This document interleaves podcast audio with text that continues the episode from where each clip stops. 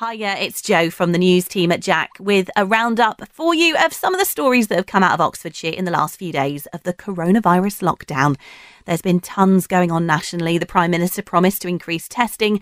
A pub got in a spot of bother because it held a lock in over the weekend. And we all learnt what on earth furlough meant. Locally, the news hasn't stopped either. We've had the military and firefighters being trained to drive ambulances for South Central. Scout leaders started a delivery service for medication in Witney, And a gin company in Oxford has turned its hand to making some sanitiser. All that coming up for you, but first to an Abingdon company which helped to develop a breathing aid for the NHS in less than a week. It's Oxford Optronix who are working with the Formula One giants Mercedes to build it, and our reporter caught up with the CEO, Dr. Andy Obeid, earlier this week. Just over a week ago, a week on Saturday, whilst walking the dog, I got a call from a colleague of mine who's a, a consultant in the intensive care unit at University College London Hospital asking whether we could help support their effort to produce um, CPAP, which is continuous positive airway pressure respiratory devices.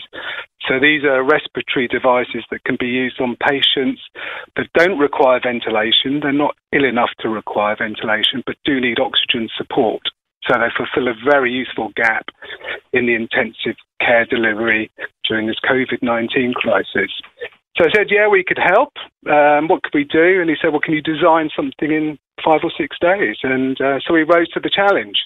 We came up with a design. We prototyped it. We supplied a few units for them to test. And I'm pleased to announce that today we actually received an order for 10,000 units. That order's come uh, from UCL, who are the prime contractor in this project, and, and indirectly via the NHS. Well, I understand it's about 100 hours turnaround time. Obviously, this is an extremely unusual situation we're going through. How unusual is that turnaround time? It's unbelievable. I mean, normally it would take us two years to develop a product like this, at least. I mean, I don't know whether we're slow, but I mean, two years is the normal. We've done in five days, we're normally doing in two, two years, so it's quite astounding. And I have to thank all the people that work for Oxford Optronix, all the little companies around Oxfordshire and indeed in the UK that have really supported this effort because we couldn't have done it without them. What does it mean to you to uh, personally to play your part in this uh, this awful situation? Well, I'm, I'm, really, really, we're very proud. I'm very proud of my staff because they've really pulled the stops out and uh, made this happen. I couldn't have done it without them. But yeah, I'm obviously immensely proud as well the work we've done. What's what's the atmosphere been like just within that sort of hundred hours? Has it been one of determination? Determination, adrenaline fueled excitement, I guess, as well. I mean, it's yeah, and we've just had to make things happen. And I suppose the biggest difficulty for us now is securing the supply chain. And there's a huge demand for sensors and for bits and pieces that we use in the production of these units. So, yeah, it's uh, that's that's our next big task is actually making sure we've got all the stock so that we can deliver. A little mm-hmm. on the actual the actual design, the concept? I mean, is it a stripped back version of a sort of ventilator? What is it? It's, a, it's not a ventilator. So the, the, the part the Mercedes are building is a, if you like, it's a, an oxygen delivery system under uh, sort of above normal pressure, which supports the patient. So it's a purely mechanical device that mixes 100% oxygen that comes out of the wall in a ward with room air and you calibrate that, that flow and that oxygen concentration and deliver deliver that to the patient. And what we're doing is producing the gas analyzer that actually measures that oxygen concentration and allows the clinician to set alarm limits. So if the wall supply fails or goes down below a certain value, then it would trigger an alarm. So it's like a safety feature on top of the work that Mercedes are doing. This is going to save lives, isn't it? Absolutely, yeah. Well, it's an honour actually to be to be asked to do this work. I mean, I've been in this game now for about thirty years, but this is probably the height of my career. So, yeah, it is an honour. Over to Witney now, where local pharmacies are backing a new prescription delivery service during the pandemic. West Oxfordshire District Scout leaders are picking up meds and then dropping them off to anyone who's vulnerable.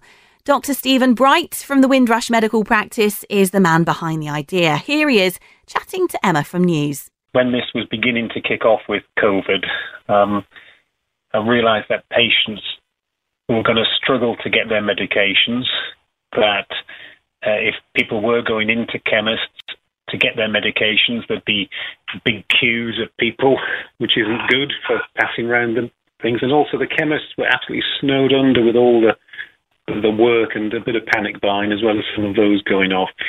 And it just didn't make sense. And I thought, how can this be improved? And I thought, ah, if there was a a good delivery service where maybe a group of um, um, able, sensible, appropriate people from different communities would go in and get um, the medications, then deliver them back to the community.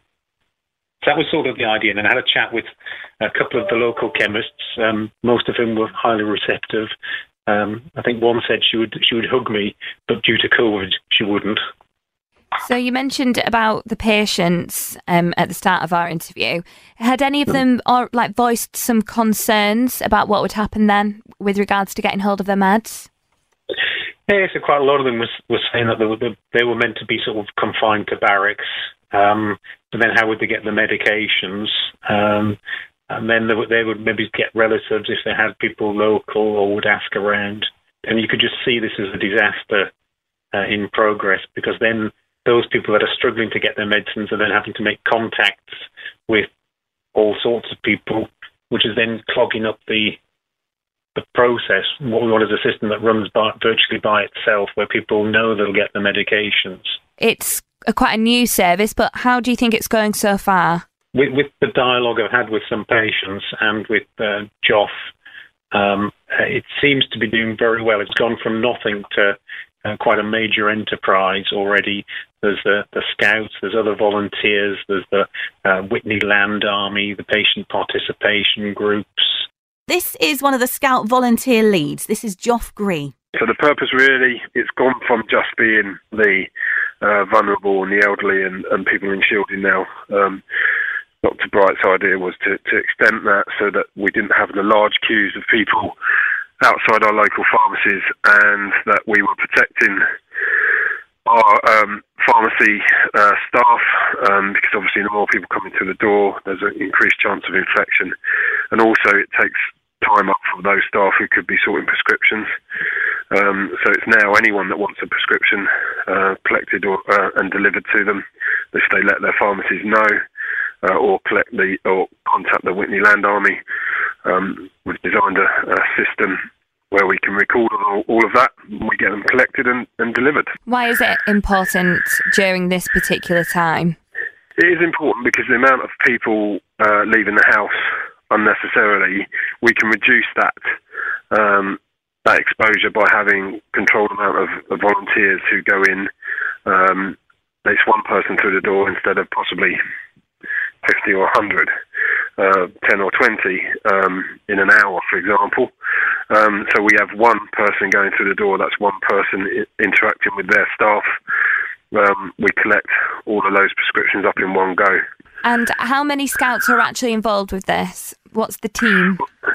Well, it's not actually scouts. Our young people aren't involved with this. Um, we've got some uh, leaders who have uh, young people in scouting that are with them, but um, primarily this is only uh, scout leaders that are doing this, who are over 18 adults, um, because we are DBS checked, uh, GDPR trained, as I said before, and um, and have safeguarding training. So it's it's leaders, and at the moment we've got a network of around uh, 40, and that's growing every single day. Um, our scout leaders are always normally busy people, quite happily to get involved, and they've been ideal in, in coming forward and, and, and helping us with this service. Now, we also learnt this week that military personnel were starting to help Oxfordshire's ambulance service. South Central's having to step things up in response to the pandemic and a growing demand. So, our reporter Emma caught up with Nicola Dunbar, who's head of community engagements and training. So, as you can imagine, we're in uh, a planning stage at the moment uh, in order to build up our ambulances and staff so that we can get them out on the road over the next few weeks because uh, we're expecting our peak within South Central to uh, occur within about two and a half weeks' time.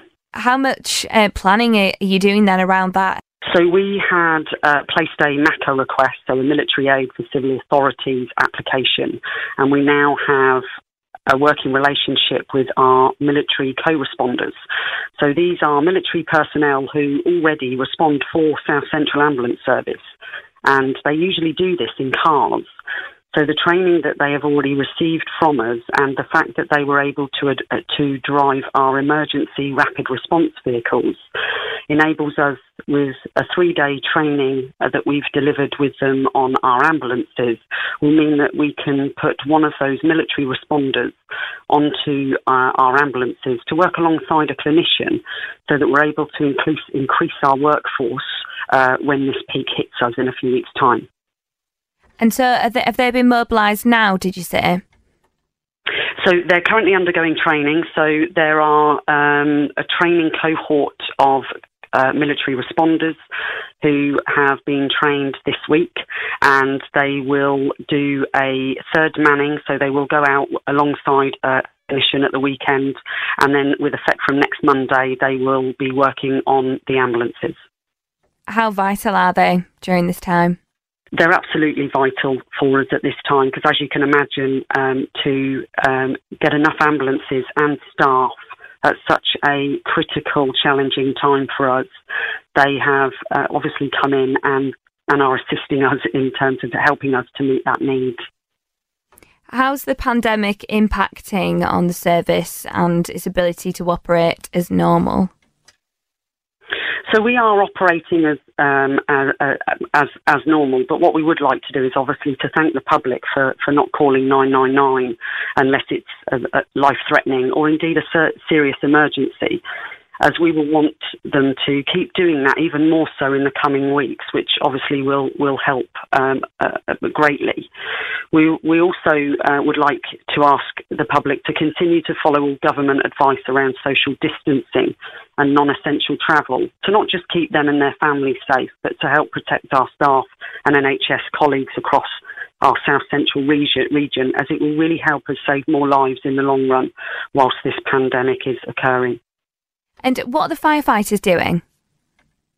So the firefighters, again, we do the training for uh, the fire service in Oxfordshire. So they um, are all immediate emergency care trained, and we will be looking to arrange a similar uh, training plan with their firefighters to also work alongside our clinicians on the ambulances. Do you think that that kind of partnership might continue even following the outbreak?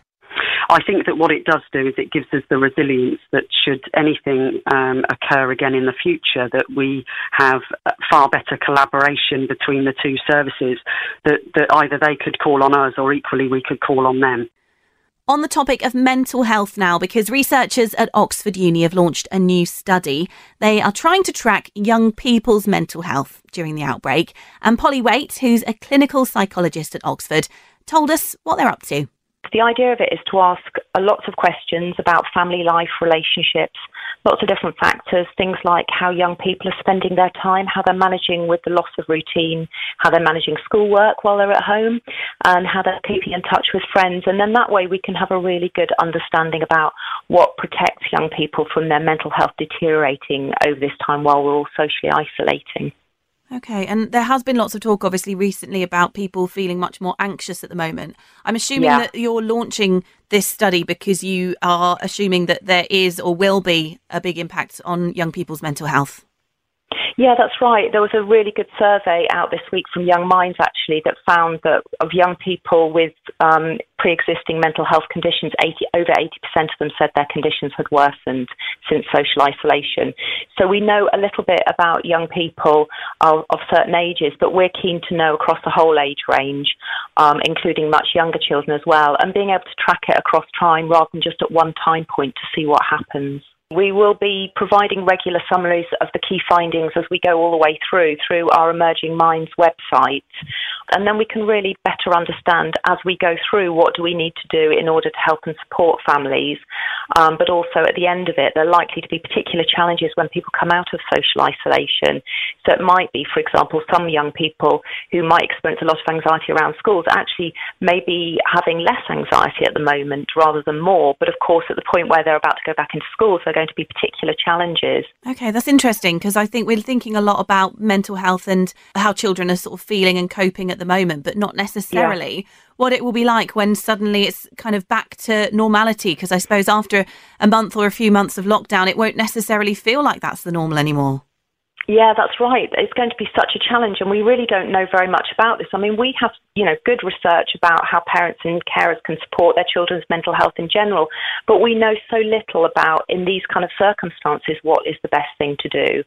For some young people, the current situation might be really challenging where they're worrying a lot about themselves getting in getting ill or other people that they care about. Um, we know from speaking to colleagues that, you know, children with obsessive compulsive difficulties, you know, may be really struggling or new cases emerging. But there are likely to be other things that, you know, maybe not so bad at the moment, but will down the line get worse. So, for example, a lot of the teenagers that we see with anxiety have social anxiety. So they really struggle in school environments, doing things like putting their hand up in class, speaking to teachers, speaking to people they don't know, doing presentations. So in some ways, for them, actually, the current circumstances might not be so bad. Although, of course, there is still social contact through social media and other means that mean that you know they may well may well still have some anxiety. And Polly, you want to try and get, I believe, 10,000 parents and carers to complete this survey. So, how it's a, it's a big number. How would you encourage people that are maybe listening to this to get involved and, and do their bit? Yeah, we would love people to help us with this. And we're really keen to hear from a huge range of people. So, you know, foster carers, um, you know, young people that were already being homeschooled to get as much variety as possible. Um, it does take 15 to 20 minutes the first time. So, you know, we would encourage people if you've just got a small window within your um, day at the moment, if you could just sit down and, and, complete it for us, that would just be hugely beneficial. And I think it would really give us such a huge insight into how we can help families that may really be struggling at the moment and know what, what best we can do. So I'd really urge people to take part if they can just spare a little bit of time. So cospaceoxford.com forward slash survey is where you can take part. And if you want to actually then keep on top of the data and what they're finding out, you need to go to emergingminds.org.uk. And now you may remember hearing about a local doctor who was kicked out of his rented room by a landlady because she was worried about the coronavirus. Well, now Joseph Alsousou, who's an orthopaedic surgeon working for OUH, has found somewhere to live and he's also set up a website to help other doctors find accommodation. He spoke to Alex from News. The Great British public has been absolutely amazing. The response has been overwhelming um, with support, people offering their rooms, and their cottages, um, houses uh, for, for, for me to stay, and also if any other colleague needed um, somewhere to stay or help during this period. Uh, the public um, has been very supportive, but also the Oxford University Hospital Trust and um, other organisations such as the Royal College of Surgeons and uh, some state agents. So overall, it's been uh, overwhelming. And I understand that you've set up a website to help people who get caught in a similar situation to the one you were in. Tell us about it. How does it work, and uh, what does it do? So after the um, massive support from the public, my um, uh, inbox, uh, Twitter account, LinkedIn, and um, phone has been overwhelmed with offers of support, not just to myself, but to NHS staff. Um, and I thought that in that case, why don't we link people who are in similar situation, uh, like myself, to people are offering support all around the country? So I set, set up a web uh, page, um, uh, rooms for nhs.com uh, the idea is um, landlords or uh, agents or um, mem- members of the public who have places uh, to offer to NHS staff can register, uh, and we will connect them with staff who might be interested or looking for somewhere to stay uh, through the website. Uh, once that's done, the two can communicate, and hopefully, NHS staff can find somewhere to stay in the local area uh, for free or at least at very discounted rate. Uh, hopefully that will help people that um, are in similar situation to myself or have been redeployed due to the COVID virus. Has the website been busy? Oh, it's it's it's been very busy. Um, it's only started last night and uh, came out this morning. So it's um, I've had hundreds of emails and uh, people registering to offer support to NHS staff. And what has that meant to you? Obviously, someone who, who has been through that and knows what it's like to not be able to focus on your job at this important time, to know that there are so many people out there willing to help people who are in a similar situation. Deeply touched by the um, um, the overwhelming support the public has uh, has offered to uh, the NHS and NHS staff. Um, it, has been an amazing, uh, unprecedented support. Um, people offering their own homes for uh, NHS staff to stay. Uh, so I'm deeply touched by this, and I'm sure um, every NHS staff who's uh, in similar situation will greatly appreciate public help. Moving on now to a small distillery which makes gin, vodka, and whiskey and is now producing hand sanitizer for hospitals and care homes in Oxfordshire. It's the Oxford Artisan Distillery, or Toad as it's known. And of course, it did have to shut because of the lockdown, so it's doing its bit to fight the virus instead. Cory Mason is one of the founders, and our reporter Emma spoke to him this week about how they're doing it. Yeah, we've been producing spirit for the last probably two years now. Um, it's more of a five or six year project, but uh, we're unique. We grow organic grain around Oxford, and we uh, make everything from scratch on site. So we make whiskey and vodka and gin using ancient grains, um, all processed from field straight through to the bottle. That's what we do. And what's made you take this move from producing alcohol to hand sanitizer? No, I'm not saying both aren't a public service, but um, it, it is what the sanitizer is based on. I mean, the hand sanitizer is a high proof alcohol. And because we're in one of the unique positions in the UK that we make our own alcohol, we don't buy it in, we have the ability to, um, to continue making it right now. And there's a real need in the country for hand sanitizers. It's, it's one of the things that ran out very quickly. So we saw a need in Oxford, in the community we work with, that we live with, that um, we interact with every day. It's, you know, it's, it's our community and we saw this opportunity to do everything we can to help right now. So this is our way of helping. So how do you actually make it? So we make the alcohol from scratch. We um we ferment grain on site and we distill it in our handmade stills. It comes out at 96% alcohol. And then everything we're making for the hand sanitizers right now is to the World Health Organization um, formula. So it's to be used. It can be used all over the world um, as a World Health Organization formula, and that's high proof alcohol with some hydrogen peroxide and a little bit of glycerin. Um, and that will kill pretty much anything on your hands. And who is the hand sanitizer for? So right now, because we're limited in our production, we're not a huge factory. Um, what we're making is going out to the people that need it the most. So it's hospitals first on our list. It's health workers. It's NHS staff. It's um, people in the communities that are working with outreach. We're also working a lot with care homes, so people that are most at risk right now.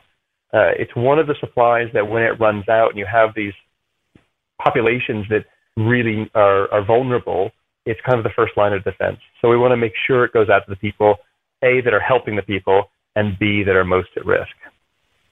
How much are you charging for it? So everything we're doing, we're not making a profit on. Um, we're not trying to, to raise, you know, to, to make any profit off any of the hand sanitizer. We are asking for donations if people can afford it. Now we've done a, we've started a GoFundMe page.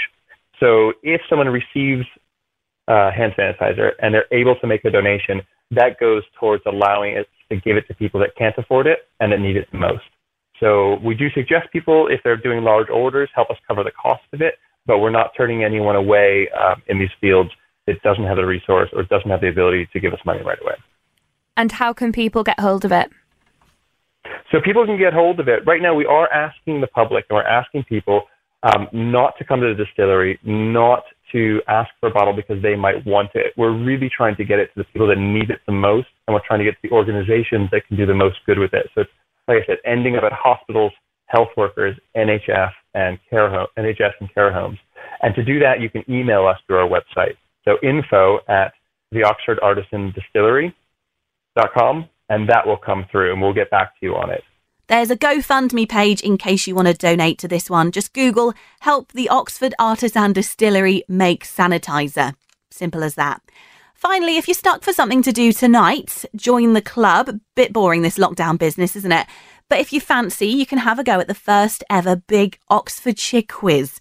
Experience Oxfordshire's behind it, and Hayley is their CEO. A quiz on Oxfordshire is a great way to get people um, online and talking to each other, um, and also obviously learning a lot about their destination. So um, our very clever marketing team came up with, this idea.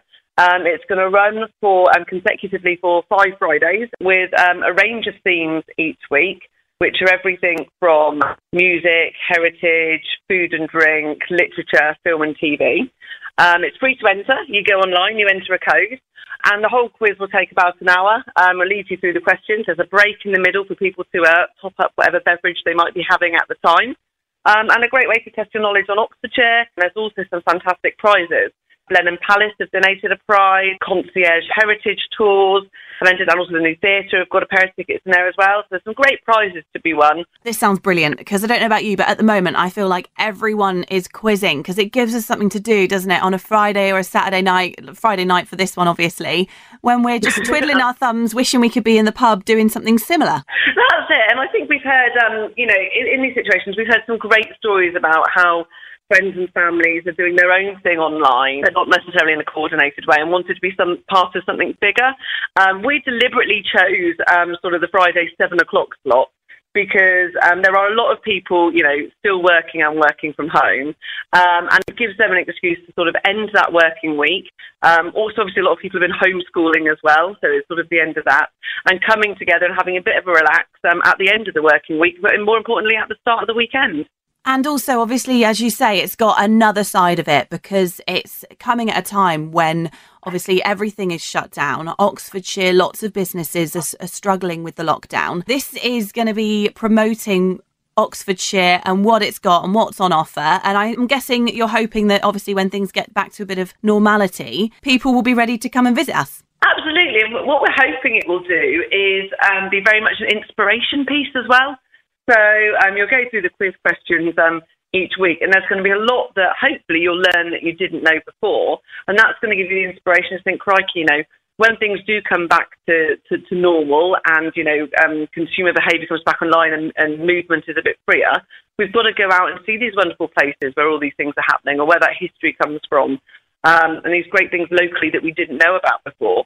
Because the, the other thing that we've got at the minute in this really extraordinary time is people are spending more time online than ever before. And we talked a little bit before the interview about sort of life at the moment, what it's like with a lot of us working from home, how things are changing in that respect. But I wondered, what do you think Oxfordshire will look like in a month or a few months' time once things get back to normal and we're allowed out again?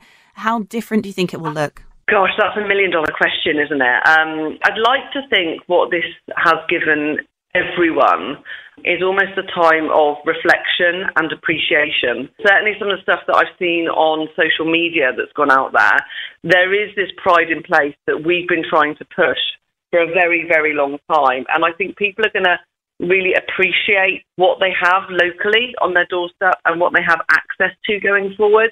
Um, I think it will take a while for, for businesses to, to pick back up um, because we've had to go from a closed position to everything being open and we've got to make sure that people feel safe um, to move around again and everything's done in the proper way. But I think there is going to be a much greater appetite for exploration after this. Just back to the quiz finally. So you've got a website and you've got a hashtag. Where are people going? Uh, it starts this Friday, doesn't it? Yeah, this Friday, um, and this week's quiz is literature. Um, so you've got a chance to uh, look up and uh, do a bit of research. Um, but the website, which has got all of the information, all of the codes that you need, and all of the prizes, is experienceoxfordshire.org forward slash big ox quiz and we're using the hashtag Big Ox Quiz on everything. So you should be able to find all of that online. So we hope as many people as possible will get online, get engaged, and hopefully no cheating as well, because we're not in the pub, so we can't see if you've got your phone out. But hopefully people well, that, play that it fair. That is true. We're, we're, there's an element of trust there, absolutely, in terms of the quiz, and hopefully people will enter in, in the spirit that it's intended. The quiz starts at 7 on Fridays. Just search for Big Ox Quiz on socials to get involved. That's it from me this time. Stay safe, folks, and well done for surviving week two of lockdown.